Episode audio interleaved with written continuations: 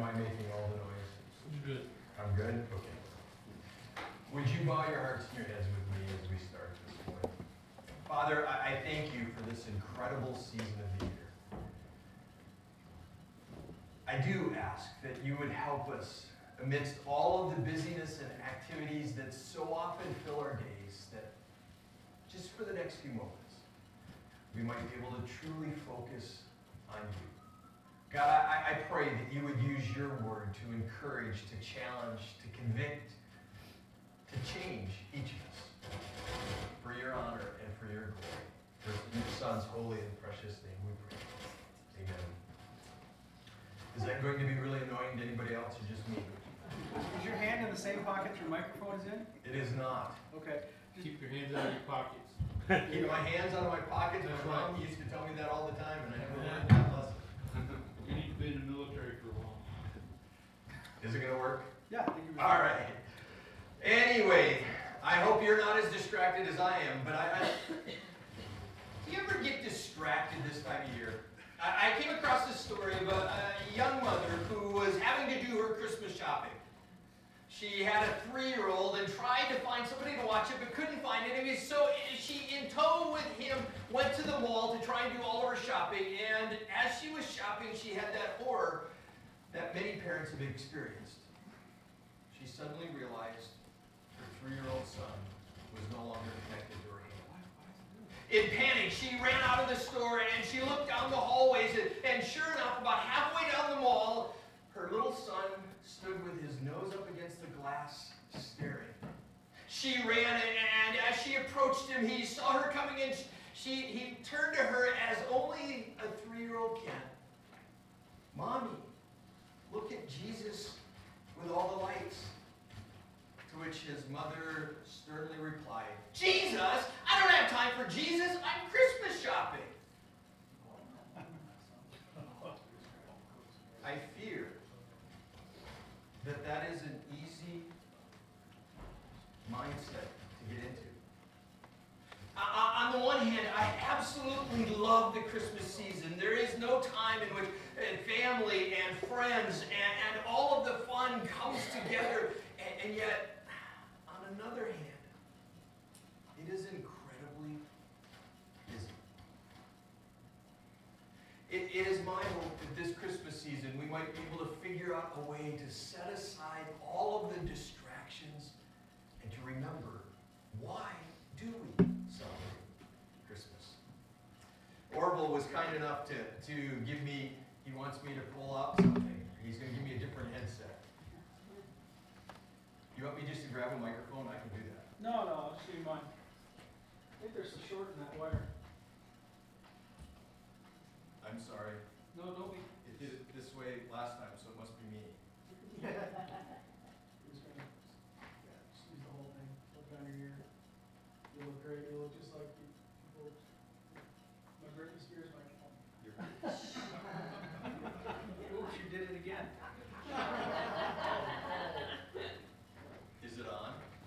I think, no, I think you gotta flip it on. It's on. It's on. It's on. Yeah.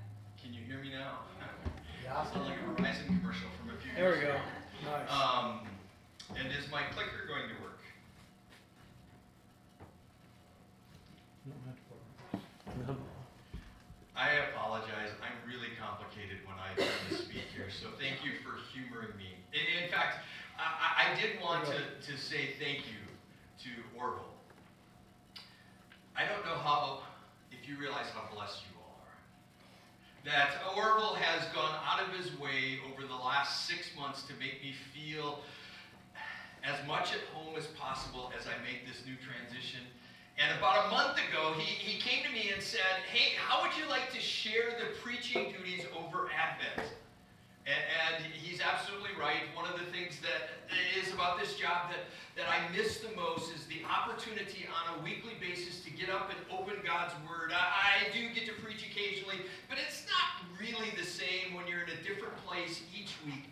But he asked, how about if we tag team? And so he asked me, uh, what would you like to speak on? And I said, my favorite Christmas series ever was a Christmas series that I put together called The Four Kings of Christmas.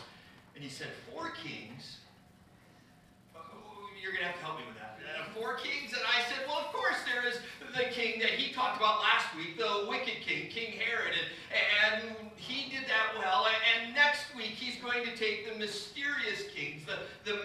And, and okay, they're not really kings. That comes from We Three Kings of Orient Are. And if you notice, I, I don't like the whole idea of only three kings. So my major set actually has four kings. I think there was probably a whole host more than just three or four.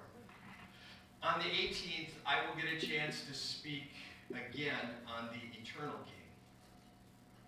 But this morning, I'd like to talk about the rightful king. Orville said you're going to have to help me with that one.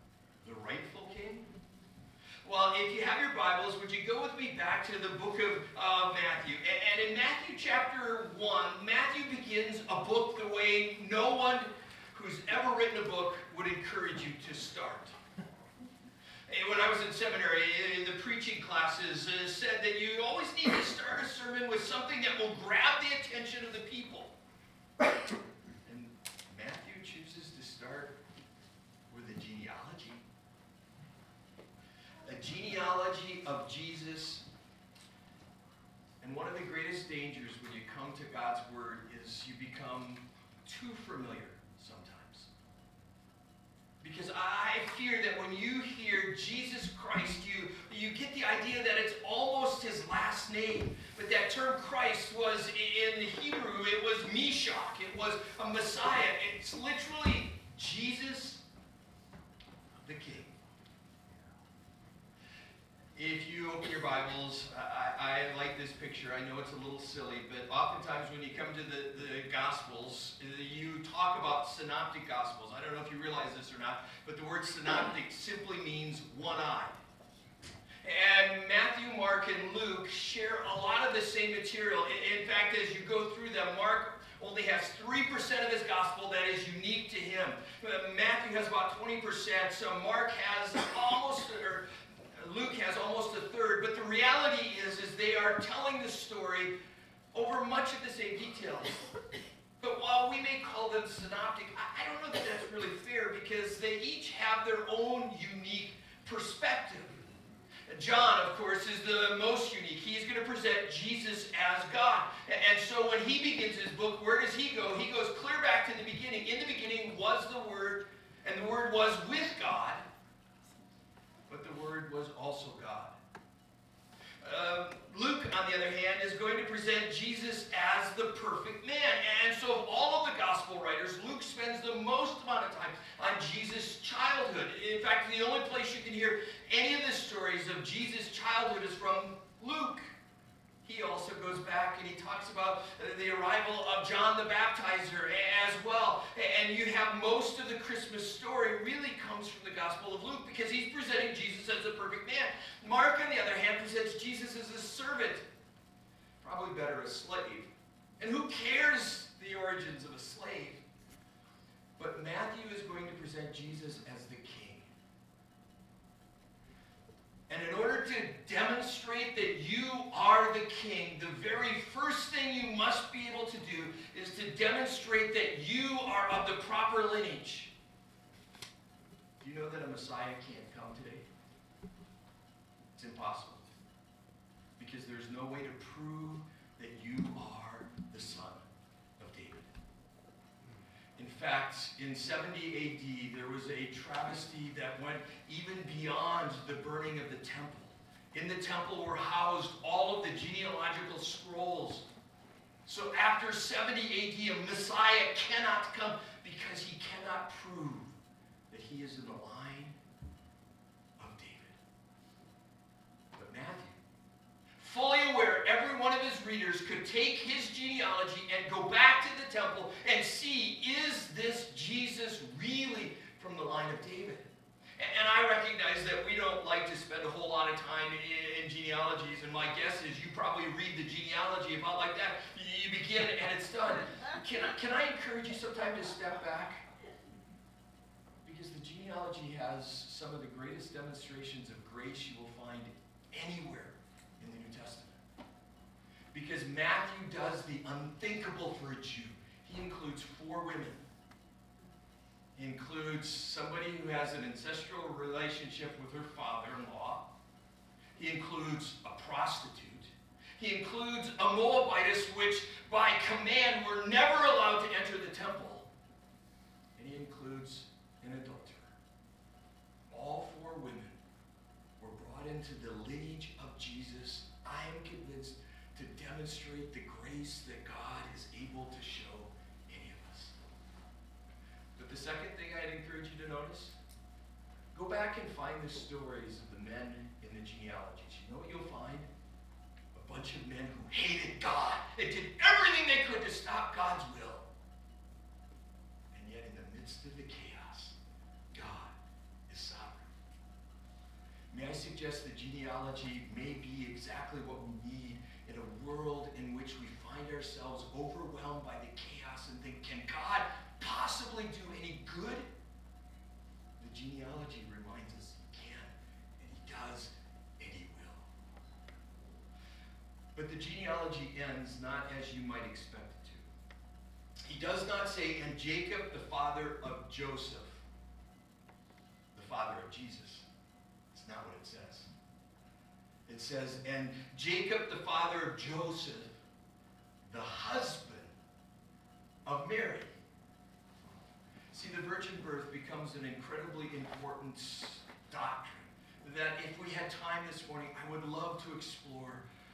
But the, the, the whole point is that Joseph was the legal heir to the throne of David. In fact, if you go back to verse twenty, it says, but after he had considered this, speaking of Joseph, an angel of the Lord appeared to him in a dream and said, Joseph, son of David. Two people in the New Testament are called the son of David. Jesus and Joseph. And in fact, really one of the most amazing parts, we don't have time this morning to go back and look at the stories in Luke, but an angel appears to Zechariah and says, Zechariah, you've been praying for a son. I'm going to give you one. And he says, what? No way, that can't happen. Couldn't talk for nine months. He comes to, to Mary and says, Mary, you are highly favored among women. And she says, what are you talking about, me? He says to Joseph, son of David, yeah, you're right. I am. And yet, the son of David was what is called a carpenter. But I, I fear that we probably don't get the right impression, because a carpenter in the first century was different than a carpenter today. Virtually nothing was made with wood. It's probably better translated a bricklayer, a common laborer, somebody who lives a hundred miles away from Jerusalem in a God-forsaken, God-forgotten part of Israel, even though he is the rightful heir of David. And I am convinced yet he was content to be right where God had planted him. See, I, I don't think it's a stretch to claim Joseph was the rightful heir to the throne of David. But we get this incredible insight into who David was. In verse number eighteen, it says, this is how the birth of Jesus came about. His mother, Mary, was pledged to be married to Joseph. Now, that goes over most of our heads. One of the huge struggles you have when you're coming to the New Testament is we don't live in the culture of the New Testament. In fact, I just had a discussion this last week. I was up in the Twin City with a bunch of pastors, and, and there is a movement in the church today to enculturate the gospel, that we need to be able to hear the gospel through our culture and recognize that others will hear it through their culture. And there becomes this struggle. How can I understand you if you don't understand my culture? And I recognize there's a danger of that, but I would argue strongly that all of us need to understand the scriptures through the culture of the people to whom it was written. Because this is not just some fairy tale. This is a real book written to real people facing real issues. And the more you can come to understand their culture, the better off you will be to understand this story. And I don't know that there are too many stories that illustrate it better than right here, because when you hear the word pledged, you think, oh, she got engaged. How cute. A couple months ago, my third daughter, Anastasia, got engaged. How cute. And she's planning on a wedding this summer. What a pain. I mean, how cute! the, the, the whole wedding today, the, from the engagement to the wedding, is this huge planning nightmare of trying to bring families and friends and people together. And they're getting engaged because they have decided they love each other. And they have a relationship that they desired to pursue for the rest of their lives. And my guess is most of you in this room, that's how you got engaged. It's not what happened in the first century. In fact, likely Mary was probably thirteen, fourteen, probably not any older than fifteen, when Mary's parents decided, I think it's time for Mary to get married.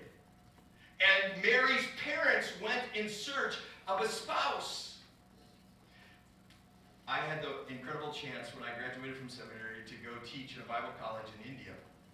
And, and one of the things that I appreciate so much about my time in India, it is the culture of India is nothing like the culture that I grew up in Minnesota. And, and one of the closest places to find that is they practiced arranged marriage. In, in fact, one of the things I would do when I was really bored and wanted a good laugh is the Bangalore Times. I was in the city of Bangalore, India, every single day. That was back when they still actually printed a newspaper and you could turn the pages. You would get to the middle and there would always be three, four, five pages in the want ads of available brides and grooms you could marry. And to read the descriptions, homely gal from a good family. Now, just in case you don't understand, homely means they make a really good homemaker. That's what homely means. That's not what I think of when I think of home. But they would have all of these ads, and you would look, I think I need to set up a marriage. I'm going to go find one in the newspaper. I, I doubt that's how Mary and Joseph did it. But as they would choose, typically what would happen is they would be brought together at the engagement party. While people are milling around, they would be given ten or fifteen minutes to talk, and they would never communicate again until the marriage night. In the Jewish culture, there was an extended period of time between the engagement and the wedding, generally about a year, for two purposes. It was, first of all, to test the industry of the groom-to-be. He was expected to go back to his father's house to prepare a place for them to live so that where he is, she may be also. Go read John fourteen sometime. John is telling the story of marriage. Jesus has gone to prepare a place for us so that when he is finished, he will come and he will take us to be with him for eternity. That was the purpose of the groom. Let's see exactly how industrious you are. But we need a year to test the purity of the bride-to-be. Is she really a girl worthy? You remember this story. I don't really have the time to go back to the book of, uh, of Luke, but in Luke you, you have this story in which uh, Mary disappears. In, in the sixth month, God sent the angel Gabriel to Nazareth, and it, suddenly the, the Holy Spirit overcomes Mary, and she becomes pregnant, and then she just simply gets up and leaves. I fear that we bring too much of our culture to it, and we think of this discussion, Mary going to Joseph and saying, hey, I'm sorry, I, I gotta go, I'm gonna go take care of my, my aunt, she's just gonna have a baby, she's in her nineties, I, I need to go. I don't think that's the way it worked at all. Because grooms and brides-to-be weren't allowed to talk. Mary disappears. And she comes back, I don't know, three, four, five, six months later. And suddenly, Joseph sees a problem.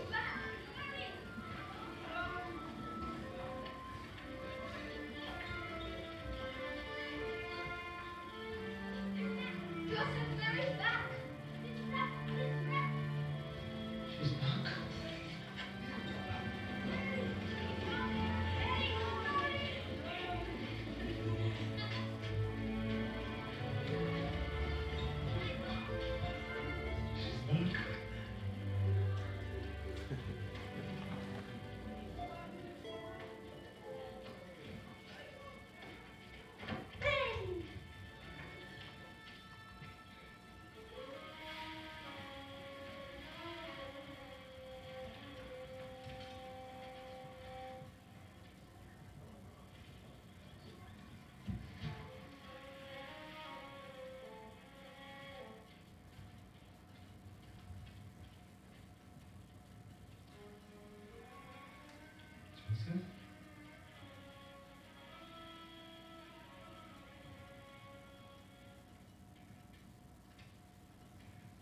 Joseph.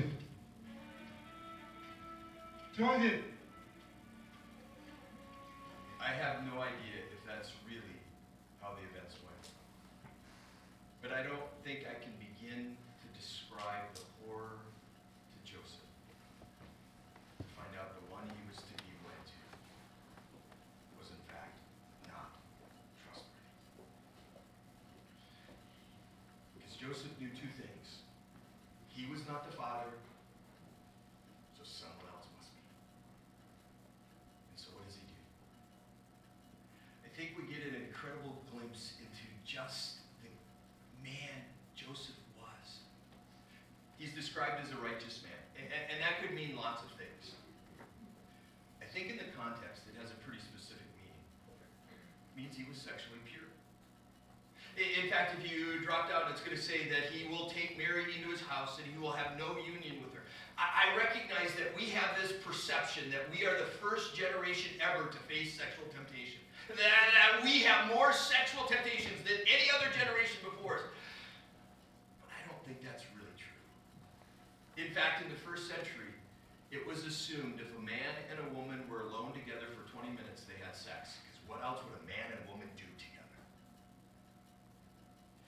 Imagine not just having to avoid sex before marriage, but then living in a very small, crowded space for the next however many months, realizing there's no way you can get caught. I mean, she's already pregnant. You don't have to worry about it. Nobody's going to know. Nobody but God. And so Joseph does the unthinkable. He takes her as his own and remains pure. We know that he was a righteous man, but he was also an incredibly merciful man. Now, if you go back to the Old Testament, you would find that the, the punishment for adultery was stoning. In fact, I, I was listening to one pastor. I, I didn't, don't know where he got this, but it is an interesting graphic image that a woman would be brought and placed in a pile of manure up to her knees and stoned until she fell face first into the manure, and that was the typical cost of immorality. By most accounts that I have read, the first century they had largely moved on from that. But that didn't mean you wouldn't expose them to disgrace. In fact, what was common in the area around was to have the woman brought in front of the city and to shave her head so that everybody who saw her bald head would know she is immoral. And for months, maybe years, they would see the lack of hair and be reminded, oh, that's right, she is that immoral Mary. And Joseph had every right to disgrace her, lest that disgrace come back to him. But he just couldn't do it. And it's at this point that most of the sermons I've listened to goes to this, oh, Joseph loved Mary, and he just couldn't bring himself to, to do it. He didn't know Mary! And yet, even though he had every right to disgrace her, he said, I just can't do it. I'm going to divorce her quietly. I can't follow through, because if I marry her, that is a tacit admission that I, in fact, am the father, and I know I'm not. So I will put her away quietly. And then it says, but after he considered this, how long did he consider it? See, I, I most of the movies, in fact, the one that I just showed, the Nativity story from two thousand six, if you follow along, he, he goes into the house and he talks to Mary and Mary's mom and dad. I doubt very much that that happened. And then he goes home and he has this, this dream. The N I V leaves off what I would argue is a fairly important word. It, it is the word behold. The reason I think that's important is because behold has the idea of something unexpected, something radical, something really needed to take care of, to take attention to. That as he considered it, I think likely for days, maybe weeks, maybe even months. Behold, an angel appears to Joseph. Now, come on. haven't you? Yeah, I'm told that every single one of us dream. I, I don't remember a lot of my dreams, but when my kids were young, they loved to come down at lunchtime and have to share all of their dreams. And for whatever reason, my wife tried to tell me I should con- be concerned about their dreams. I really don't care what you dream, because dreams are bizarre. They make no sense. And only the person experiencing them really gets it. But you've had a dream, haven't you? Where you woke up and you had to think for a second. Okay, wait a second. Was that a dream? Or was I really experiencing that? Do you know that God had not come in a dream for six hundred years? The last recorded dream we have in the Bible is Daniel. At least Mary gets to talk face to face to an angel. Zechariah gets to see an angel. Joseph actually gets to see this angel numerous times, always in a dream, and as far as we know, never gets to ask any questions. It's a dream. And the dream, he's told to do three things: to take Mary as his wife, to live with her but not sleep with her, and to give the child the name Jesus. But what I find really interesting is, is I'm guessing some of us, myself included, have thought, if God would just come to me in a dream, I know I would listen. Do you know that the angel bases everything he has to say not on his own importance, but on the Word of God? He says, Joseph, you shouldn't be shocked by this. Don't you remember the prophet Isaiah, writing some seven hundred years earlier, said, behold, the virgin will conceive and will give birth to a son? Come on, Joseph, this is not far-fetched. This is what God had promised. And so Joseph is forced to decide, is he going to do exactly what the angel had said? On the surface, this may seem like a really big step of faith. But may I suggest it's no bigger than the step of faith you have to take? I, I mean, come on. Do you really believe a guy lived two thousand years ago, took upon himself the punishment you deserve, died on the cross, was buried in the grave, came forth out of the grave, that all you have to do is believe? Really? You believe that? See, faith is not really so much about how big a faith, but in who that faith is placed.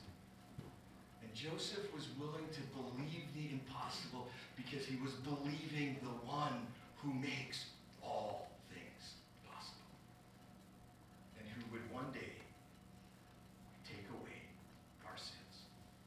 See, the tradition of the first century was that the oldest son bore the name of the father. But Joseph didn't get to choose that because the angel had said, no, no, his name is going to be Yahshua, Jesus, because he will save us from our sins. And then he does exactly what the angel had commanded. Years ago, my wife and I took a parenting class, and in the parenting class, they spent a fair amount of time on obedience. And they wanted us to understand that in order for it to be true obedience, it has to be immediate, complete, and without argument. Joseph obeys completely, immediately, and without argument. He goes and he acts. How do I know that Joseph had faith? The same way I know that you do. Or you can know that I do, because that faith results in obedience. Let me just see if I can't uh, sum it up this morning. Are you truly willing to accept the place God has placed you? I think most of us, if we're honest, have been at that moment in our life where we think, God, I deserve better. I- I'm too talented for this job. Why does that person get the promotion and not me? Why do you have me here doing this? If Joseph truly was the son of David,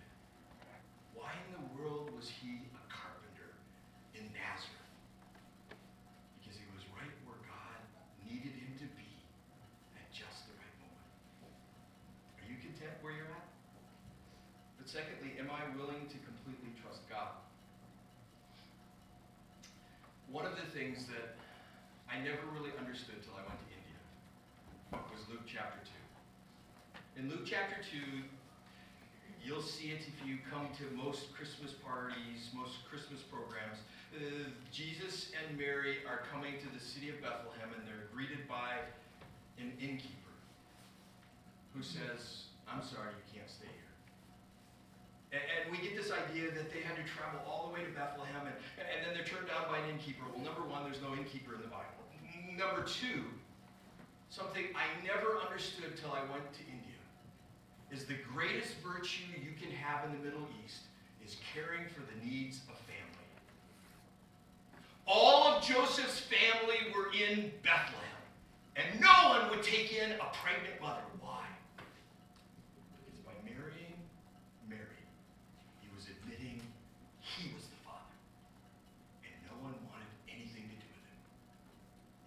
And thus, they had to live on their own. Trusting God is quite easy if you can get past the looks, the stares, and the words of others.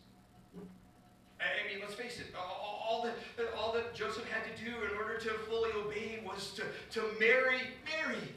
It wasn't hard. It's what every engaged groom wants to do. It made it hard were the jeers and the sneers of others.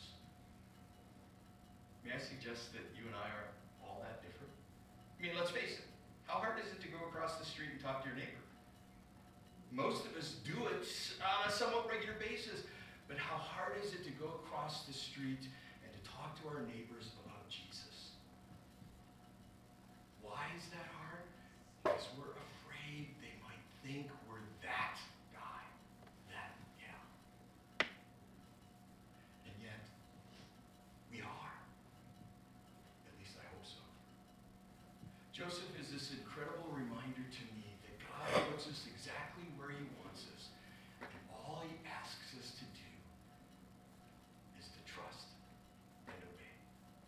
Father, I, I thank you for the story of Joseph, and I thank you for his incredible example to me, to each of us. And, and God, my prayer is that he might be more than just a figure in our, our creche, that he might be more than just a story for the